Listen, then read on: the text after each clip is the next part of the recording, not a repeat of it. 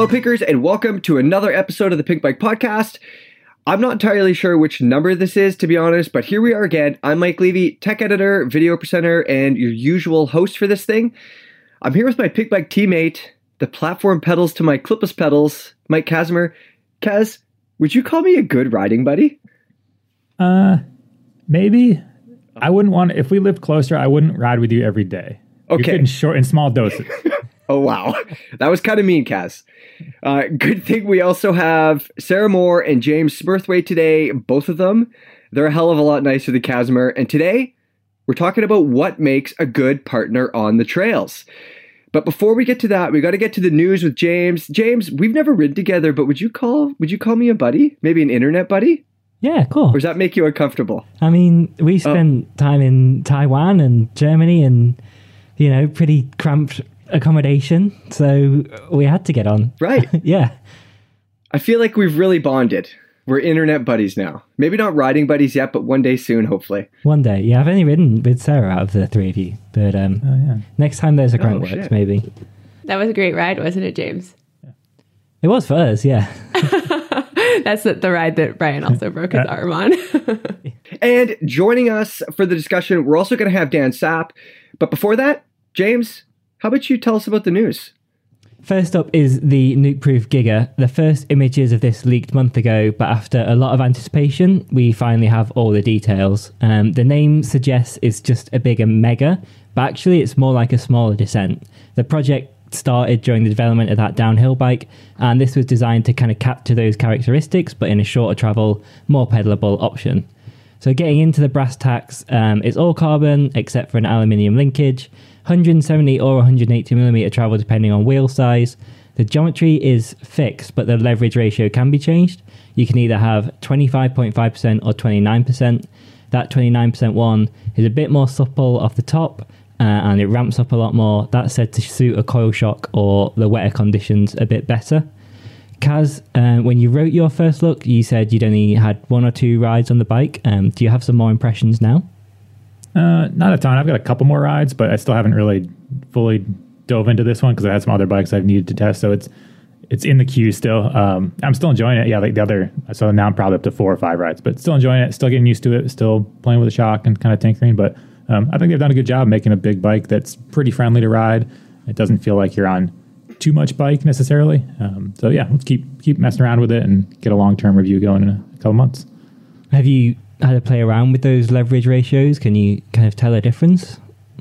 You can, yeah. I think the ramp up is pretty. There is a lot of ramp up in that more progressive setting. So it is like they say, you know, you have a higher leverage ratio in the beginning, so it makes it more supple off the top. But then the ramp up is pretty strong. So um, I don't have a coil shock to play with, but I might play with the volume spacers in the Float X2 just to kind of dial it into to my liking. But Kaz, what kind of fork is on the front of that thing?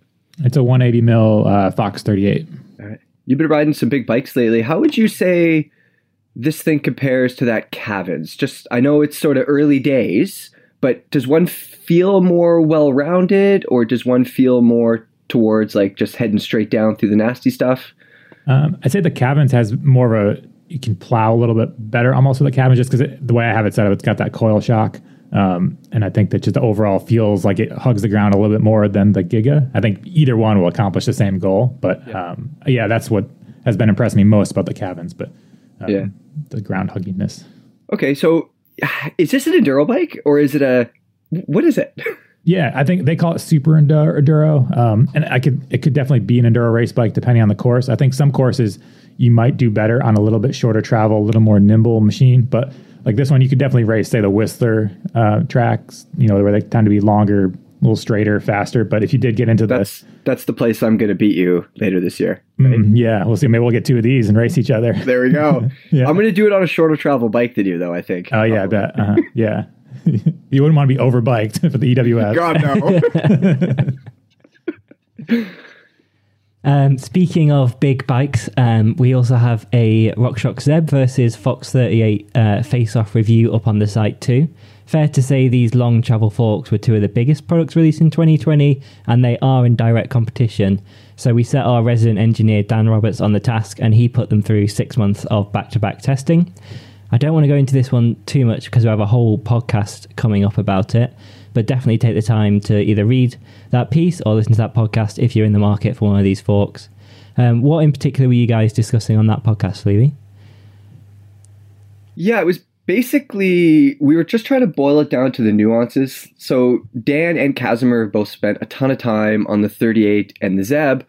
Um, Dan doing a ton of back-to-back testing, and Kaz riding a bunch of different uh, Zebs and different 38s. So we have a pretty good idea of how these forks work, and basically we just wanted to boil it down and see like maybe which one felt better here, which one felt better there, maybe which one would suit this type of rider better than that type of rider. Uh, yeah, so we talked for an hour about that stuff. It's kind of a deep dive. Um, definitely a little more technical than we do sometimes, but I think people will like it. Yeah. It might even be released already by the time this podcast comes out. I'm not even sure. Um, well, yeah. If, like I say, if you're after one of those long travel forks, that'll be all the info you could ever want on them. I think so. Um, go and check that out for sure. Um, on Friday, um, the UCI I think took some team managers unaware when it dropped uh, the full list of teams for next year. This basically marks the end of racing rumor season. We now know who's on what team, who's riding what. Um, I'd say there weren't any huge surprises with all the big ones already announced. I did notice that Jackson Goldstone is going to be stepping up to World Cup racing in 2021, though. That's pretty wild to me. He's still, I don't know, eight in my head or something. So um, that's pretty strange, but it'd definitely be cool to see how he does. He's with the Miranda team next year. I'm going to put you all on the spot. Now we know who's riding for what team. Which downhill or XC team do you think looks strongest coming into 2021? Yeah, if you based on the bike, because Trek has a number of teams that a number of teams will be riding Trek, so they've got um, uh, man, I'm blanking out, but they've got Vali Höll and then Loris. They got world champ cats. Come on, yeah. I know, and they got Loris and Reece, and um, yeah, I think, but they're obviously different teams, but on the same bike. So Trek might have done a good job of securing that bike's spot on some podiums. Yeah, Trek and Rock RockShox for the team with Vali Höll, and then they're also another SRAM and Trek team with uh, Loris and Reece. Hey James, are you sad that you can't do any more TMZ articles now that all the rumors are like you, there's no more speculating? Yeah, I've deleted Instagram now. I've got no use for it anymore. I, um, right, you're done. need to actually go and do some journalism now, not just reposting other people's social media clips. So yeah, the hard work yeah. starts now for me. but also, you had like 10 stories come out on that day because, like you said, I think you took some, or the UCI announcement took the team managers by surprise. So, yeah, you guys were just like, had so many stories come out the same day as the UCI published that team list. Yeah, I think it used to be in spring, so I think there was a bit more time. But I think the past couple of years it's been kind of late January, and yeah, I think a few people had to scramble together a bit of a press release. But yeah. James, you said some team managers were sort of taken by surprise. Did you hear anything like were people upset that their that their team was released before they released the press release?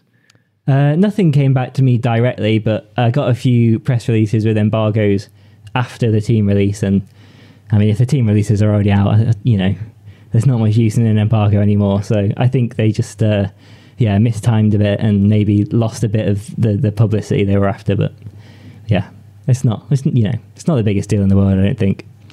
So, lastly, um, if you haven't already, definitely go and check out that Danny MacAskill video. It's called Slabs. This saw Danny head back to the Isle of Skye, which is where he shot the ridge, uh, but this time he's taking on the island's granite slabs. Um, how do those um, ones up in Scotland compare to your Pacific Northwest ones? They don't have too many trees over there where he's at, but those definitely look proper. Like I'd love to see him come out to Squamish or somewhere and ride some of the gnarly trails there. I'm sure he would do totally fine. But Kaz, I have a, I have a question for you.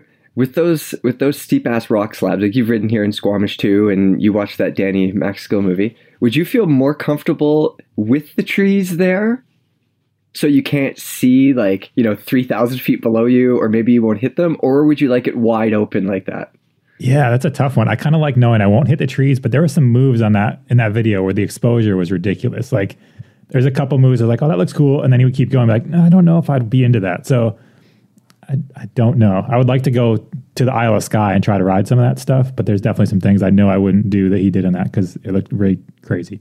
What about you, Sarah? Would you would you prefer like the Squamish treat in rock slabs where when you eat it, you're probably only going to ragdoll for like 20 feet before you hit a tree, or would you prefer that wide open rock slab?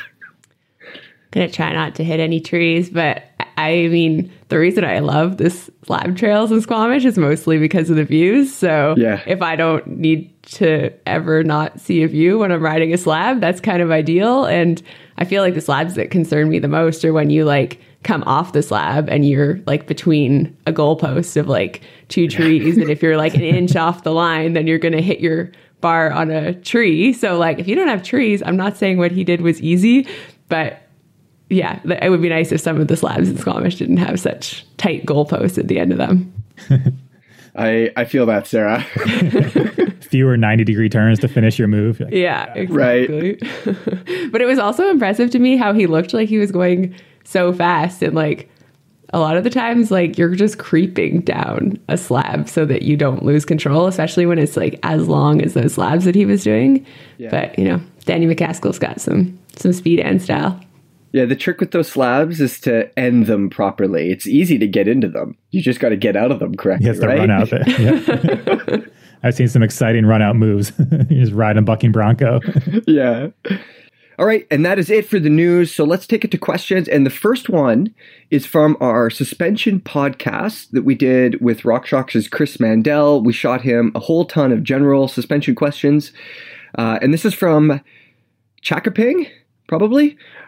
One thing I would have asked is what's the difference in damping quality between entry level, mid range, and top end versions of the same rear shock? In years past, it seemed you'd get better shim stack on the higher end models, as well as a three position switch. He wonders if that's still the same now, or is it just more external adjustments? And Kaz, with sh- shocks, it's not quite as straightforward as it is with forks. Forks, they're right underneath your hands. It's a one to one ratio, but when you're dealing with leverage ratios, it makes feeling the difference in shocks a little bit more difficult. So, what would you tell Chakaping?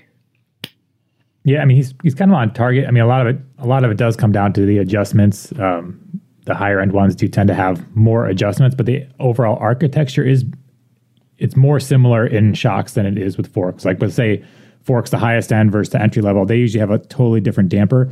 But a shock, the internals, you know, in general, tend to be pretty similar, but with more adjustments. Um, And it just kind of depends on the company. But yeah, if you're looking for more adjustments, maybe a little bit more just fine tuning options, you do get those with a higher end shock. Right.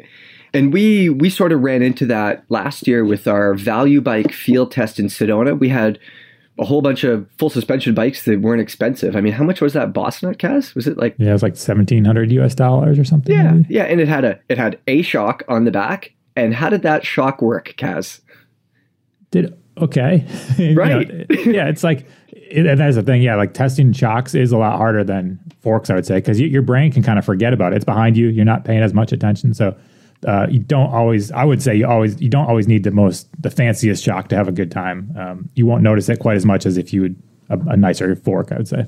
Yeah. When it comes to the shock, you jo- you just want to make sure that the shock that's on your bike has the correct tune, and it probably is if you bought your bike with that shock. Um, and then whether you're a coil or an air guy, whether you want something like a, a pedal assist switch, you know, that kind of stuff. But other than that, they all kind of work really good. You don't have to get a fancy one.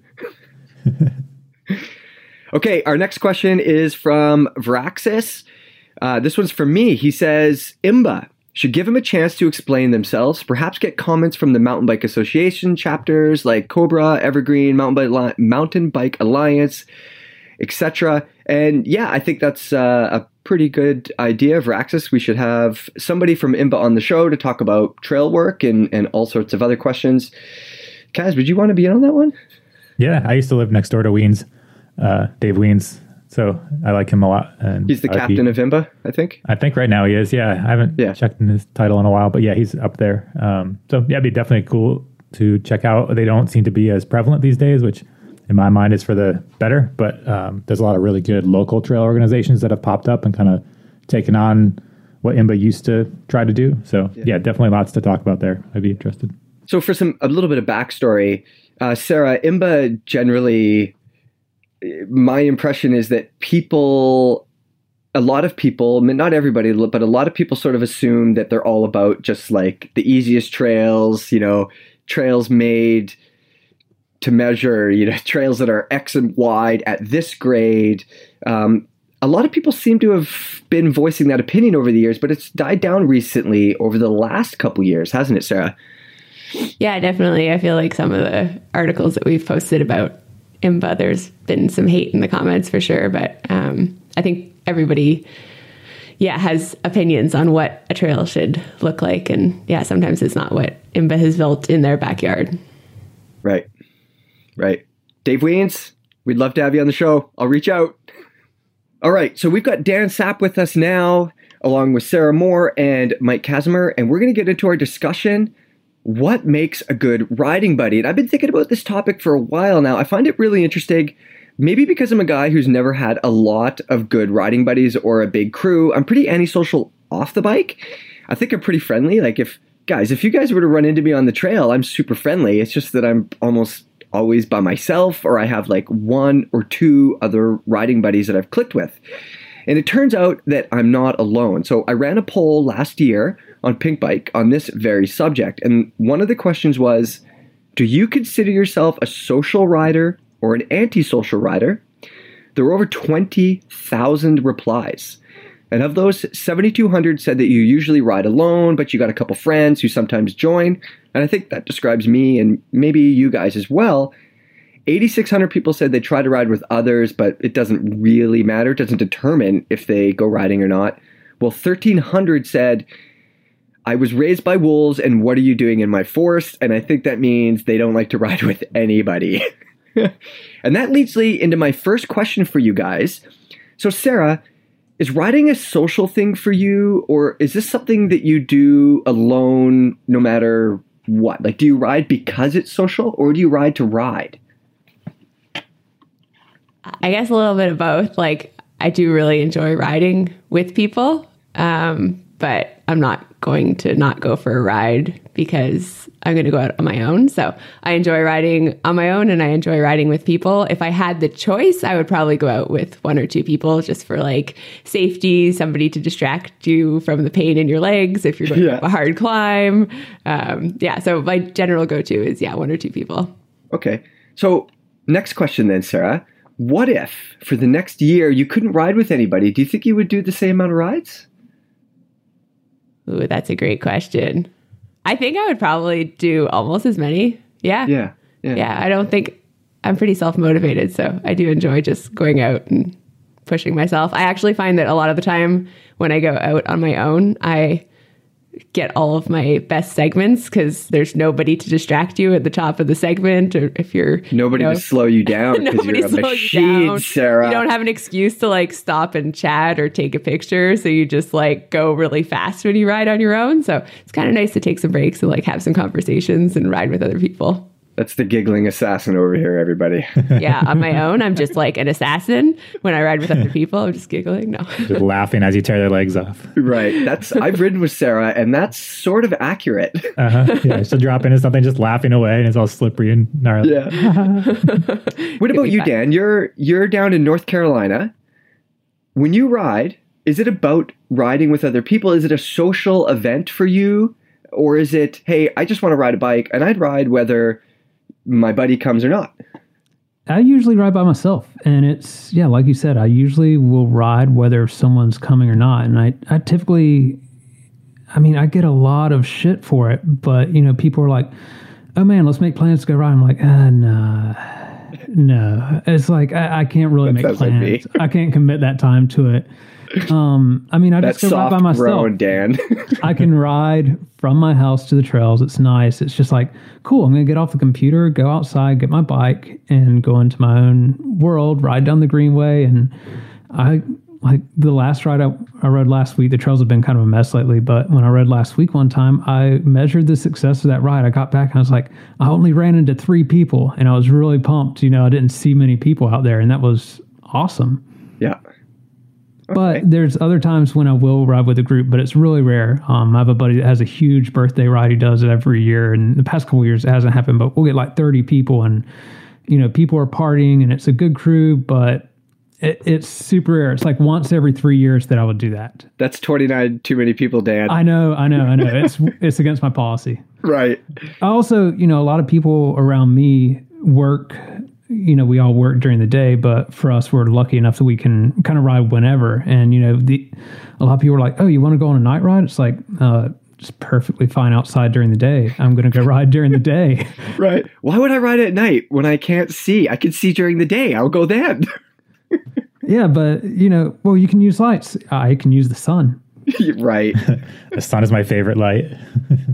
Kaz, what about you? You're in Bellingham. What are your rides like? If you, let's say 10 rides, how many of those are by yourself? How many of those are in a group of two or three or more? Might be about half. I do have a riding buddy, Mark, that I ride with most most of the time these days because he doesn't. I don't know. He doesn't really have a job right now, so he rides a lot. That's the best. all the time. He rides like twice a day, so I'll catch him on his second ride of the day, and we'll go ride. Um, but overall, I do like to ride alone typically, and then if I'm going to go in a group, it's like one or two people. You know, I do have. I don't mind a bigger group once in a while because it's fun just to have the slower social rides. But um, there's also something to be said for kind of moving quick and fast and just kind of doing the ride without so many breaks and waiting. Yeah. Yeah. So one of the things that I that I get stuck with is that I mean Kaz, Dan, and Sarah, like we're a lot of times we're riding different bikes that we're I mean, not all that familiar with. Kaz, you were just talking about that Nukeproof Giga, you've got four or five rides in on it. Like I mean, I bet it doesn't feel like home yet, right? Yeah, there's always tinkering. So you'd have to, if I'm going to ride with somebody, sometimes I'll say, no, I got to like dial on a bike today. You don't want to be with me because you'll be stopping every 100 yards to mess with something. Or Yeah. most people wouldn't have patience for that. I wouldn't have patience to ride with me on those rides. So it's that's kind of definitely a solo ride on those times. Yeah. Are you ever, Kaz, when you're on a test bike, are you ever like, are you ever thinking, well, I'm not really, I'm not really at one with this bike yet, so maybe I don't want to go ride that nasty, gnarly stuff. Yeah, I'd say sometimes I don't. Um, yeah, like if I'm feeling good on a bike, there's certain things I'll be like, all right, go wherever. But if I'm still getting it dialed, there's certain I'd say a little bit mellower trails or things where not quite as, you know, you got to make sure the stem bolts are tight and all the things. Are I built the bike myself too, so Yeah, yeah. got to make sure. But yeah, I I don't typically dive right in the deep end uh, very first ride unless you know maybe it clicks super well. But I'd say I, I kind of ramp up and then once I'm comfortable, you know, it only takes a ride or two usually for me. But um, that first ride's more about figuring things out than sending it huge. Right. So it sounds like Kaz has a has a main riding buddy. Dan, do you have a do you have like a go to guy or go to guy or girl that you ride with? I've got a couple of guys that are kind of like on my list of people that I really don't call people ride very often. Um, Yeah. But, you know, I used to live like two and a half hours away from here, uh, the other part of the North Carolina mountains. And I've got a good buddy up there that I'll call up and go ride those trails with. And uh, those are very different trails than where I live. And so that's kind of like my go to guy to ride with. But you know, like once every couple months. And then I have a couple of uh, dudes down here who I'll ride with, but their schedules usually don't mesh up. So yeah, I'm by myself most of the time. Right. Sarah, do you have a do you have a single track teammate? Like do you have like one person that you do a lot of your riding with or or a small crew? I do almost all of my riding with my partner Alex, I would say, and then we'll join uh, my friend Isabel pretty frequently, or our friend Jay. So usually like two to four people would be who I ride with, and often it's like, "Hey Jay, we're leaving in half an hour. We're just about done breakfast. Do you want to go for a ride on like a Saturday or Sunday?" So being able to leave within you know fifteen to half fifteen minutes to half an hour kind of makes him an ideal riding partner, and uh, yeah, so usually a pretty small group. Okay, so we'll get into what we want in a riding buddy, what the traits that might make a good riding buddy, but I have one more general question for all of you. Do you guys do you guys have a guy or a girl that you ride with that's a gong show and after you ride with them you're like, why do I ride with this person? But they're still on your riding list? I don't really. I tend to weed those out. I've in the past I have, and I can definitely think of people that I've ridden with in the past that fit that category. But these days, I think my crew is pretty tight and held together well. But every once in a while, you do get the guy that you kind of know what ride you're in for, and it's, it's entertaining. But I, I usually don't ride with that style of person. They only get a few strikes. And I'm like, I can't be here to watch this show. Actually, we have a really good friend who he's super awesome to ride with, but he he's became a dad like two years ago. And in his mind, he's like, I can do all the things that I could before I was a dad. And so he'll just like go out really hard, explode on the first climb, and then be have like no food, no water, be totally bonked. We'll be like, here are some gummies. like, I hope you survive. Like, and yeah, it's just kind of a, a funny. Uh, every time we go out, it's like there's something that goes wrong, but he's like just really fun and really stoked on riding. But I think he's just like hasn't built up the stamina to do the rides that he used to before all the sleepless nights and young kids. I do have a buddy who I still ride with this guy, um, our buddy Tommy. Y'all might know him, Tommy Penick, but he is a great rider now, but he came from like a skiing and kayaking background. And with the skiing and kayaking background, he was a complete mess to ride with. He used to be in over his head all the time, you know, tomahawking down the trail. We call it the Tommy Hawk. And a lot of times his bikes wouldn't be completely dialed. And I remember one specific ride in particular where he showed up. I was like, hey, man, I think you need to turn it back just a notch. And he's like, I'm fine, I'm fine. You know, no more than 30 seconds later, he clips the pedal on the route and it's just like sending it down through the woods. But he's gotten to be a really great rider now and I actually enjoy riding with him a lot. So Yeah, sometimes you have to form your riding partners. You have to mold them. Like mine, Levy knows. My riding buddy, we brought him as a mechanic maybe like five or six years down to Sedona for a field test. We brought him as a mechanic, and he was, you know, he's a tall guy, maybe six foot one or so, and but he was a little bit bigger. We'll call him Husky. Chunky. So, but he was a little chunky on that on that trip. But then he rode every day for a month straight with Levy behind him, just heckling him mercilessly, like He- just shaming him and screaming. And now he's really, really fast. He's faster than me now, and Oh, yeah. he's not fat anymore. he's he's in shape, and uh, he, we've morphed him into a, a weapon. Yeah, so That was an amazing trip, Kaz. So it was. we, our mechanic Mark, he, we would go riding, and he would dab on these. Uh, Sedona has some pretty technical climbs, short but technical climbs, and Mark would dab on all of them. And I refused to pass him. I would ride behind him, and I would just scream at him like, "Do it again! Do it again!" you know, who's gonna carry the boats? Do it again! And now look what we've created, Kaz. I know it's a monster. He he wants to come up and crush you as soon as the border opens because it's been too long since you've ridden with him. You'll. It's impressive what he's turned himself into. I don't need to. The last time I rode with him, it was like 2014 or 15. He was fat and slow, and I want to leave it like that. yeah, not anymore. he's fast. Let's talk about what we don't want in a riding partner. And I think one of the things for me personally is I fucking hate complaining and whining, especially if there's nothing you could do to make it better. So, like a lot of you, some of my most memorable rides, they were gong shows, death marches in freezing rain, blazing heat. Maybe I had a bad crash, maybe I broke something, a mechanical. Either way, the rides that don't go as planned, those are the ones you remember. I don't remember the good ones. I remember the gong shows. So, like, I know it's raining and cold or too hot and your legs are sore or you could see your tibia. I'm right beside you. So, you guys, you. I don't need, I don't want anybody to tell me that it's raining or hot or that their leg is broken. I can see it. I want a stoic riding buddy where all we have to share is a look and we're both like, oh, this, yeah, this, this sucks. You know, can, do you want to share like a soaked granola bar? That's what I want. As you stare into each other's eyes and nibble granola at each other. yeah, exactly. cool. Sounds cute. Yeah, I mean, I agree with that. I want a, someone that doesn't complain. I don't. I don't really have any tolerance for whining and a good attitude. Even if they're if they're happier and more, uh, yeah, if they're happier than me, that's always good. Just like like a good yeah, up for whatever. Because sometimes rides do turn strange or long, or I mean, biking can be painful. So I like that. I also like if they're a little bit faster than me. Not so much that I'm struggling the entire way and just getting destroyed. Like I can go on those why rides. we don't ride together that often. No, that's not the reason. you yell at me too much. It causes me anxiety. Well, also like go people that- faster. yeah, I don't like people that yell. Like quieter riding buddies are good. So that's one reason Levy and I don't ride too much. Levy has a special uh, style where it involves a lot of yelling, and I don't I- like yelling. You've said this a lot. I don't think that's. I don't think I yell that much. Like I would argue that Sarah is much more vocal on the trail, maybe more positive. yeah, hers is encouraging. Yours is uh, diminishing. kind of like a war cry almost. Like I don't Yeah. remember you yelling that much when we've not. he just yells at me, and maybe that's it. It's just Yeah. anxiety from being yelled at. Yeah. So, Yeah. but yeah, good attitude goes a long way, and snacks too. If someone brings snacks, I got time for that. Yeah. Sarah, what about you? What's what's on the top of your list of traits that you don't want in a riding buddy? I definitely don't want somebody who complains because I think attitude is everything, guys. You can turn around the Why experience. we don't ride together ever, Sarah? My shit attitude. Turn that I frown mean, upside down. to be fair, if uh, you mentioned your like tibia showing out of your leg, you know, I think you're probably allowed to complain a little bit. Like that seems a little bit excessive not to allow the person with a broken leg to complain.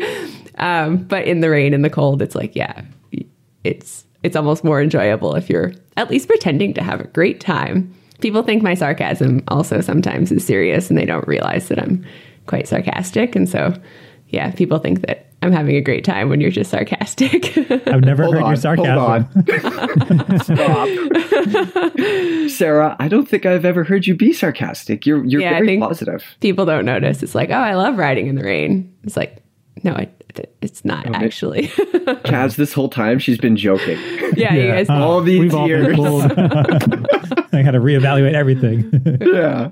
Um, but back to the question, what I really uh, try to avoid the most in a riding partner is somebody who I think is just overconfident, and I just hate it when you're like out on a ride and.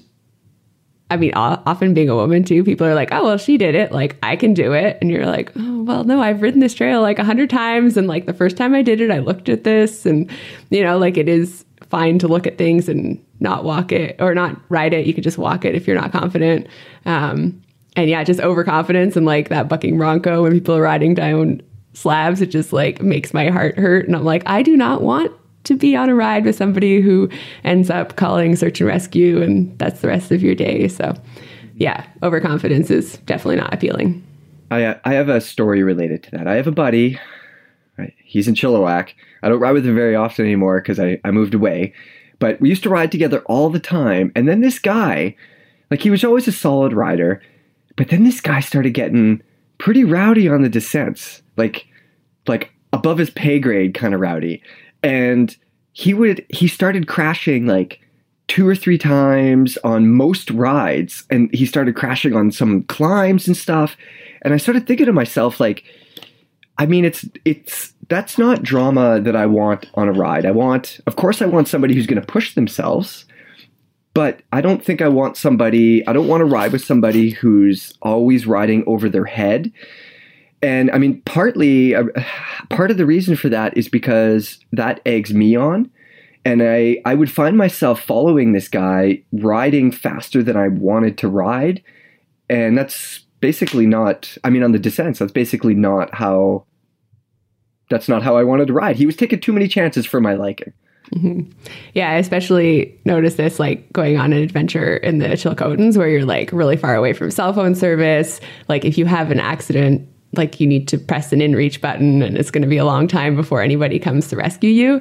And it's like, just don't let your ego get in the way, you know? It's like not the time or place. And even in Squamish, like it would take a long time to get rescued. Um, so yeah, overconfidence, not appealing at all. And like I like you say, like I want to push my own ability and I want people to um, you know, push their riding, but there's like such a fine line between overconfidence and, you know, confidence, I guess. Yeah, I think one of the scariest times is when riders are kind of in that zone between intermediate to advanced, where they're kind of still trying things and learning how to hit drops or hit jumps. I I can't really ride with people like that unless I really knew that's what I was getting into. Just because You'll get past people- that point eventually, Kazimer. Don't worry. Yeah, Just I keep know. trying. yeah, thanks. if I'm riding by myself and teaching Yeah. myself things, but no, but watching the beginners and intermediate riders figure stuff out, like we've all been there, but it's so hard to watch because you kind of know what the outcome could be, and it's like like people that coach and teach. Uh, I'm very impressed that they can do that without having heart attacks. Like I just can't watch that. Like I'm people. It's a process everyone has to go through, but I just don't want to be around when when people go through it. Yeah, it's true. It is kind of yeah, fun to coach people through things in like a safe way, but if you're just going out on a ride with people, it's yeah, it's just really like you have to kind of learn what that line is and yeah, when you're that level between intermediate and advanced, it can be really difficult to know your abilities and also know the consequences of what you're doing if it goes wrong. Yeah. Dan, what's at the top of your list for reasons not to ride with somebody? Oh man. Well, We sound um, like assholes here, don't we? no, we do. And I was thinking about that when we were talking about this earlier. I was like, man, I really. We're going to be asshole. positive in a minute. We're going to turn this around and talk about all the good reasons why we have the riding buddies that we do. But first, we got to get through the bad stuff. Yeah. Well, I would say, you know, like you guys said, at the top of my list is I don't want to be with someone that's a liability. It's just, it's stressful. It's not pleasant. It's not fun. A lot of times I feel like that's the rider that also wants to jump in the front and lead the descent and all of that. And, you know, it's like, you know, I don't care if you're in front of me, but I don't like riding, you know, directly behind people anyways, because it's hard to follow lines and stuff unless you really trust that person. But, you know, you're going to see them crash. They're going to crash someone else. It's just, it happens all the time. Um, you know, another thing I really don't like in someone is if I go ride and like the first thing they're like, oh, what bike are you riding? What's that? Uh, you know, and they just want to talk about gear and bikes the whole time. I'm like, I, let's just talk about something else. To to be fair, Dan, though, I, so a couple of my riding buddies are like that too, and I, I love these guys, but man, like let's just go for a pedal. I don't want to talk about the tires or the suspension or anything. But on the other hand, I think we have to remember that a lot of times, like our buddies are riding the same clapped out bike for three, four years. They're excited about this stuff. They want to know. So I do try to be Oh, patient. totally. But yeah, I get that too. And, and I agree with you, and I, I am too. But you know, you get kind of like the repeat offenders that kind of ask the exact same question every time, and you told them the same answer last time, and you're like, Steve, "Okay." are you listening? Steve? You know who I'm talking about. but no, I mean, I do love talking about bikes and gear to people a lot of times um, when I'm riding. But you know, sometimes it's cool to talk about other things too. You know, just like when I feel like when my friends go ride with each other, they don't necessarily talk about bikes and gear all the time. And it's like, hey, what's happening in your life outside of bikes? And it's like, man, I kind of want to have that conversation sometimes. Right. Okay. Do you guys think that some people say like so if if you guys ever watch boxing, you might have heard the phrase styles make fights. Styles make fights. So basically, you know, two two guys going against each other and do they have opposing styles? Do they have matching styles? And that's what's going to make it a good fight. So let's turn that around on mountain biking. Do you think that your your riding buddies need to have sort of the same the same style or focus as you or do you guys enjoy going out and riding with somebody who maybe is uh, all about something that you're not. You know if you're all about fitness maybe you enjoy riding with a buddy who is all about sending it or vice versa. I, I think similar style helps, and it's good to kind of know that person's style though. If you can kind of adapt, like when we we kind of posed the question to other people at Pinkbike, and someone said that you have to know your riding buddy's definition of trail speed because we all have that buddy that's like, oh yeah, you can hit this thing, just go trail speed, and their trail speed is not your trail speed. So you hit it, and you're just like coming up short by five feet, and they're like deep. So I think it, you can kind of adapt. I wouldn't say maybe like a, a fitness oriented guy and a sender oriented person might not jive as much, but uh, kind of learning their style and adapting it. It's part of the part of the game. Yeah. I think it definitely helps. Um, you know, like Kaz was saying, and two, when you're following each other's lines through stuff and all of that, especially if you're riding at a faster speed, if you have two totally different styles of riding and you're used to like copying and pasting each other or whatever, it just it doesn't you don't get that same sense of flow, you know, for lack of better words, if you're following someone with a totally different style because it's just like it's like two bowling balls going down the trail instead of, you know, like this nice, smooth everything. But it's really fun riding with people that have a totally different style or type of riding. You know, it's like whenever I've been up in Bellingham, I love going out with uh, Keeland, but I'm not riding any of that stuff. Yeah, I'd say for me, um, I really enjoy riding with somebody who comes from a cross country background, actually, and then kind of has moved towards enjoying the downhills more, like riding more enduro style. Because I think when you learn cross country, because you're on a shorter travel bike, you have really precise line choice. And so the people I've realized just recently that I enjoy riding the most with have come from a cross country background and have this like very similar style to me and like I take exactly the same lines cuz honestly if you're if you don't have the same style you're not actually really going to be following the wheel of somebody the whole time like they're going to speed up on certain sections and you're going to catch them on other sections but if you're kind of a similar fitness and a similar riding style then you can actually just like ride the same speed and that's really fun Yeah. I think for me, I'd I'd have to admit to being a super selfish rider. Like I want to get the bike I want to ride and I want to go do the ride that I want to do. And a lot of times it doesn't well, all the time, it doesn't matter if somebody else doesn't want to do that ride, like go do your own ride, like whatever, you know? So for me, I think the styles have to match. I have a I have a good friend in Chilliwack that I've ridden with this guy for over 20 years now. And we go riding together, and it's like this unspoken thing where, hey, we're going to go this pace up the hill. Like, we're not feeling it today. We're going to go slow. And on the way down, we're going to haul ass and we're going to take similar lines and, or vice versa, or whatever. It's sort of that, like, I don't know, that unspoken. What, what do you call it, guys? I don't Brain know. reading. I want Yeah. somebody who reads my Yeah. reads my mind. I don't Yeah, have just to kinda like, hey, same- I'm really tired. Yeah. It goes for it goes for the type of rides too, you know, and so yeah, I think for me the style definitely has to match because I'm a selfish rider and I just want to go do the ride that I'm going to do and if that means that I'm going to pedal super hard up this fire road, that's just what I want to do and that buddy in Chilliwack, he usually wants to do the same thing. Let's talk about um, the things that we like in riders, Sarah in riding buddies. I see you've got a list here. I do have a list. Uh, at the top of the list is somebody who wants to go on those stupid long rides, and they're not going to just like go way too fast out of the gate, blow up, have no more food. Um, like I kind of just like going on really long, slow, stupid rides. Um, and uh, yeah, somebody who just wants to do that with me is kind of a perfect rider. Yeah, I think to do that, you need to be somebody who's almost a more responsible rider, like we were talking about before. If you're going to be out there for five or six hours, you can't be a dumbass about it.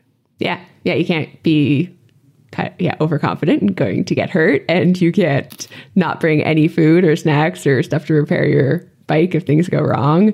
And yeah, you just I think it also comes with like riding more. You kind of get to know your body more and like what you need to go really long and um, like what pace you can sustain, I guess, over a longer day. Another thing on your list here, Sarah, is pushes your riding without being pushy about it. Can you can you explain that one for me? um, I mean, I enjoy improving my riding. Like every time I go out, I'm thinking about uh, what I can do to improve as a rider. Uh, I think that's kind of what I really like about mountain biking is that I can still always get better, even though I've been doing it for over half my life.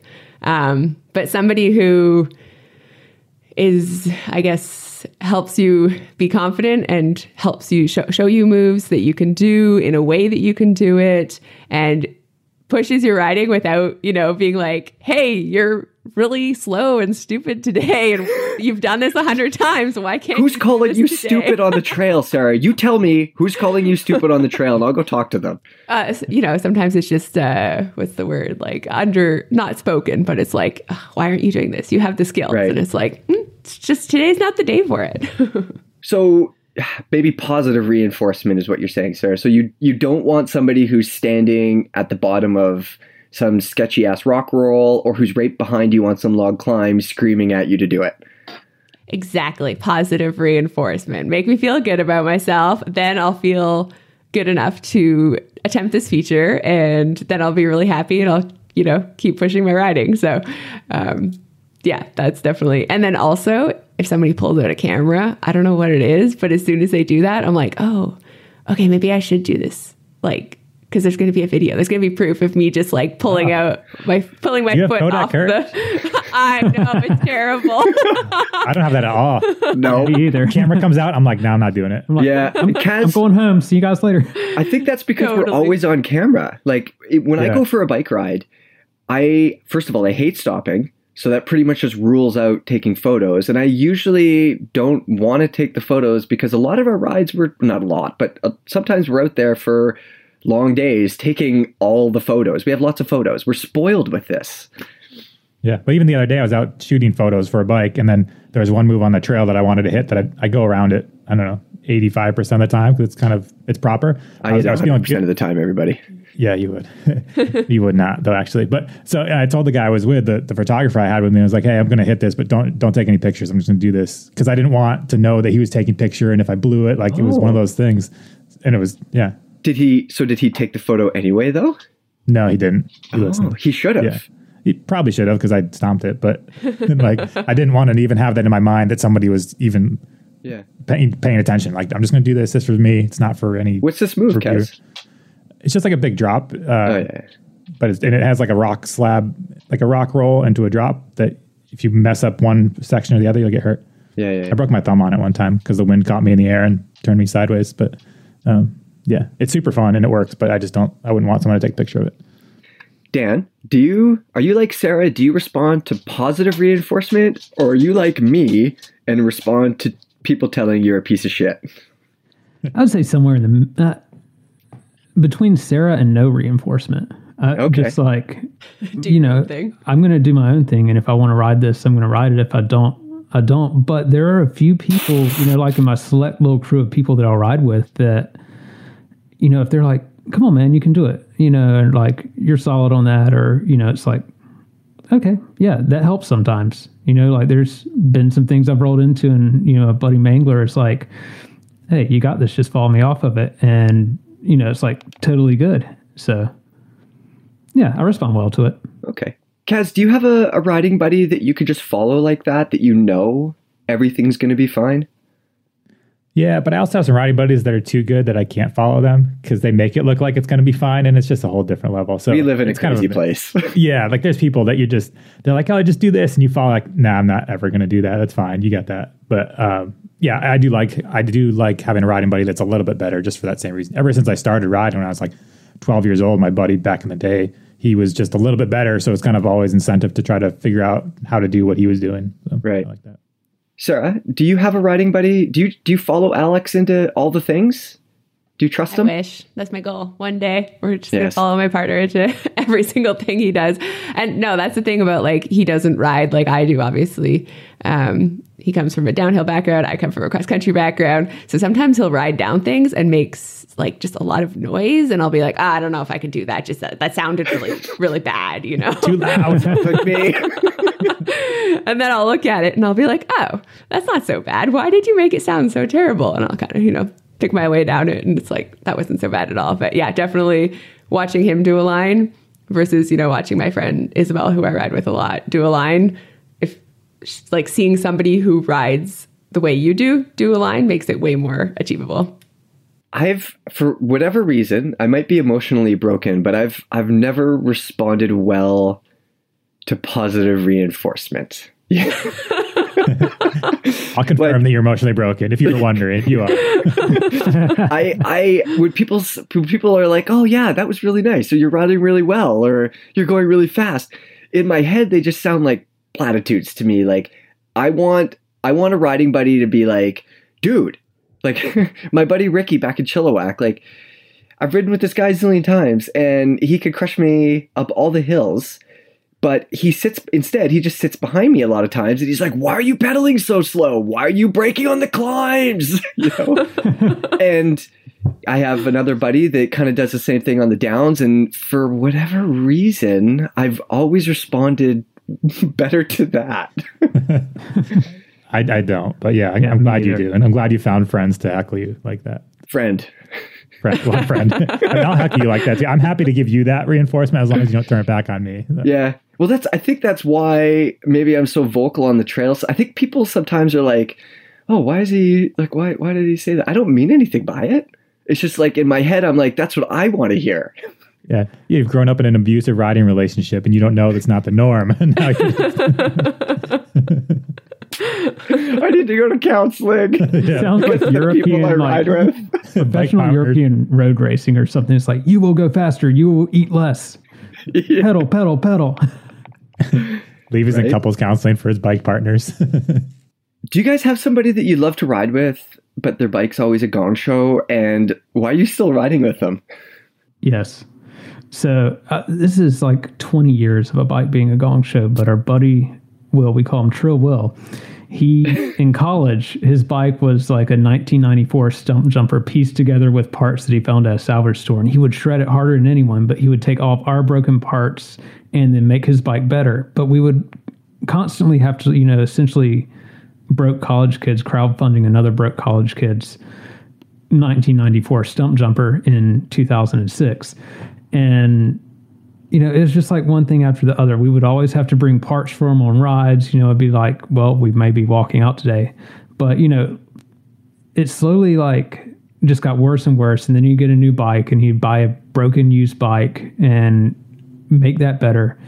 But then you know like in the past i don't know however many years um his wife she works for a bike brand and he's working doing great um, has a big boy job and everything and he's got the most dialed setup out of everyone you know he sends this picture last night he's like yeah just putting fresh tires on the downhill bike to go do laps at windrock just for the weekend and it's like uh, well times have changed i don't even think my bikes are that dialed now Do you guys have anybody that shows up to a ride? This one kills me.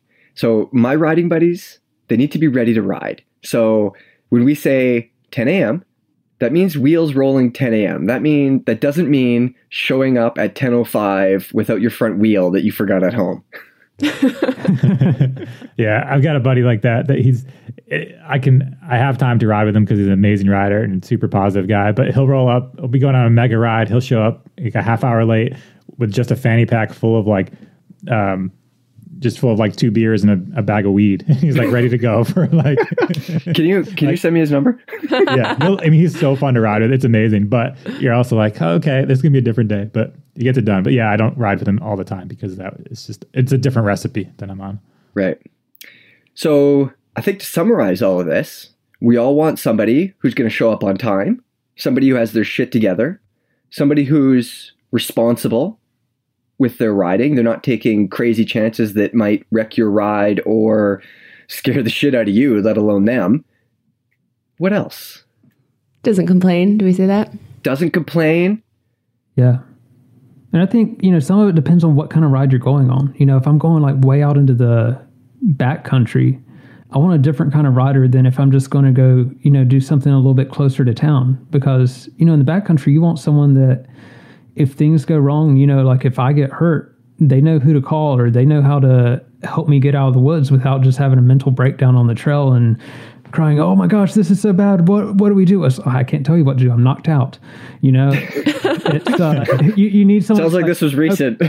no, actually, no, it's a hypothetical situation, but yeah. you know, you need someone that has their shit together and can be like, okay, we need to get this person out of the woods. Or like, you know, if you're in a group, you want people are like, okay, you do this, you do this, like someone like responsible people. I mean, it matters in a Yeah. lot in situations like that. Yeah. I I remember years ago doing a, a fairly rowdy hike that we basically well anyways, a big hike. And a rowdy hike. I'm curious.